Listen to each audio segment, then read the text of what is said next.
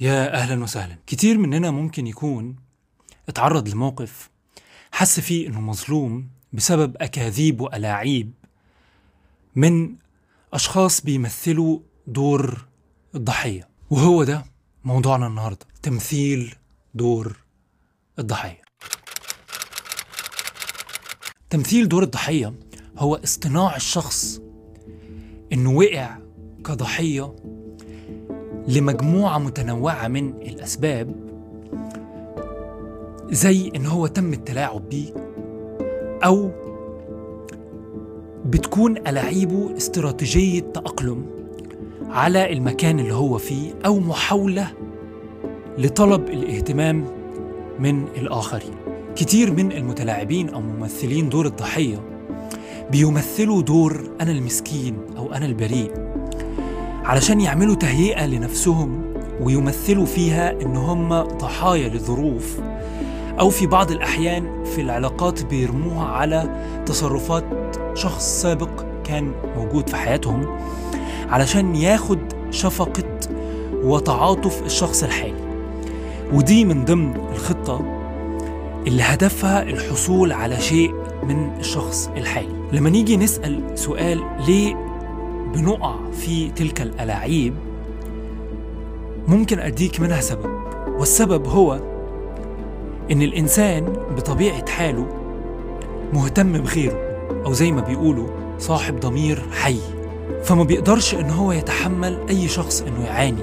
وغالبا المتلاعبين بيشوفوا إنه من السهل والمربح إن هم يلعبوا على وتر التعاطف علشان ياخدوا تعاون أو تعاطف الشخص اللي موجود قدامهم المتلاعبين غالبا بيجربوا واحد من التكنيكات اللي هنتكلم عنهم النهارده. الأول هو إنه يطلب منك طلب صغير وفي نفس الوقت معقول زي إن هو هياخد من وقتك دقيقة.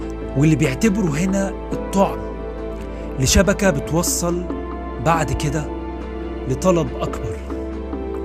زي بص أنا ضيعت محفظتي ومحتاج مبلغ معين علشان أسافر لمدينة معينة أو عشان أركب مواصلات. التكنيك التاني هو عكس كل اللي إحنا قلناه في التكنيك الأول. غالبا بيتم استخدام التكنيك التاني في أعمال التعاقد على سبيل المثال. شخص ممكن يطلب منك أعمال تعاقدية بمبلغ كبير. بعد ما ترفضه هيطلب منك مبلغ أصغر بعد الطلب الكبير فيبان الصغير مقنع أو معقول نسبيا مقارنة بالعرض الأول. لما نيجي نفكر إيه التحليل النفسي لتلك السلوكيات بنلاقي إن بدء فكرة تبني دور الضحية المزيفة بيوديك لشخص بيتصرف بشكل غير حقيقي بيتحول معاك لضحية في مواقف بتتوفر فيها إمكانية إنه يصبح ضحية وبيعملها بحرفية شديدة جدا. لدرجة إنك أنت متقدرش تطلع منها غلطة. في شيء اسمه تاريخ التعلم الشخصي. وهنا بيشير تاريخ التعلم الشخصي لكيفية تشكيل اللي بنسميه ذخيرة سلوكية. الذخيرة السلوكية متقسمة لجزئين ما بين العام والخاص. عملية تشكيل الذخيرة دي بتبقى مستمرة في كل الأوقات.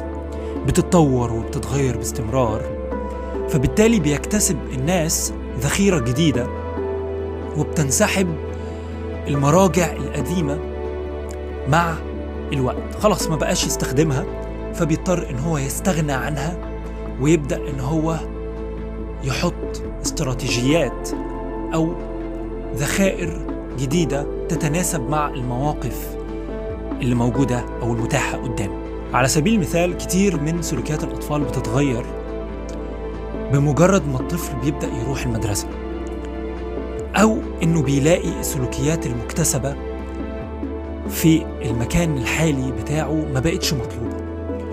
ونتيجة لكده بتبدأ إنها تختفي أو الذخيرة اللي كانت موجودة أو مترسخة بتبدأ إنها تنفذ ما تبقاش موجودة ما تبقاش ليها آه، آه، قيمة في البيئة الحالية اللي هو فيها. الطبيب النفسي إريك بيرن في كتابه Games People Play أو الألعاب اللي بيلعبها البني آدمين استكشف لعبة سماها شوف أنا إزاي جازفت بقوة مع استخدامها بمنظورين مختلفين عن بعض.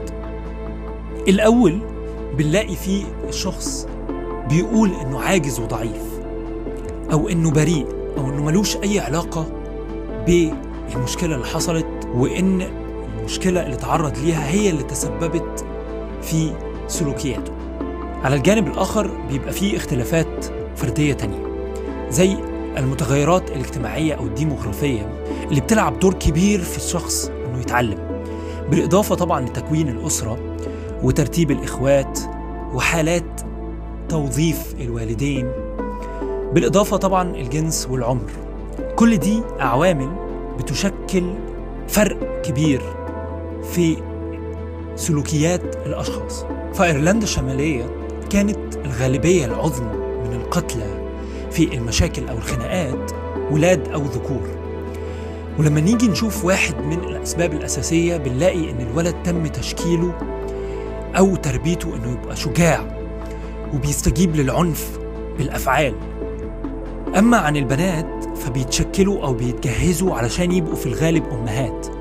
وده كمان بنشوفه في أمور كتيرة أو في حياتنا اليومية زي مثلا لما البنت بتتصرف تصرف صارم تجاه شخص اعتدى عليها في أحد المولات مثلا أو الأماكن العامة بنلاقي استغراب على وشوش الناس اللي شافوا الموقف ده.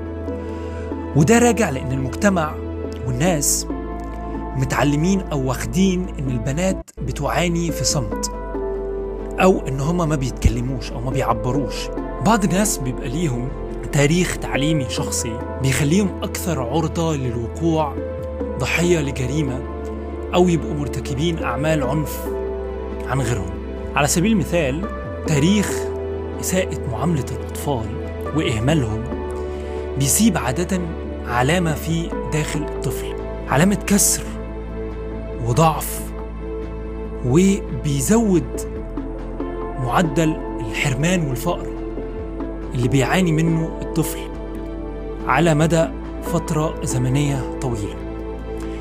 ده غير إن على الجانب الآخر بيبدأ يتجمع حوالين أشخاص أقوى منه علشان ياخد منهم القوة كوسيلة للعيش والاستمرار في الحياة. المراهقين اللي نشأوا في ظروف عنيفة ممكن يكونوا أكتر عرضة إن هم يستخدموا أسلحة نارية أو بيضاء. من المراهقين اللي نشأوا في بيئات محفزة بتعزز العادات والهوايات الصحية. بالإضافة اللي إحنا قلناه تم العثور على متغيرات التعلم الاجتماعي زي التقليد آه، وضغوطات الصحاب لو أنت ما عملتش كده أو لو أنت ما ضربتهوش يبقى أنت مش آه، من ضمن شلتنا أو من ضمن آه، أصدقائنا.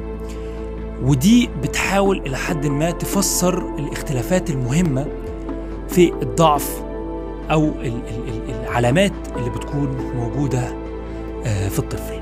نهائيا ممكن إنشاء الحدود يلعب دور مهم جدا في منع التلاعب. الأشخاص اللي بيتلاعبوا بيبقى ليهم حدود ضعيفة ومهزوزة.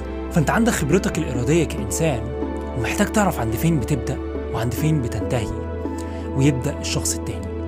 في حالة التلاعب ممكن يساعدك فكرة إنك أنت تتأخر في الرد زي مثلا الامتناع عن توقيع عقد على طول وتطلب من المتلاعب إنه يستنى شوية لحد ما تفكر وما تعملش أي عملية شراء كبيرة من غير ما تفكر كويس ودايما تجنب اتخاذ قرارات لعلاقات مهمة من أول مرة بيتم عرضها عليك.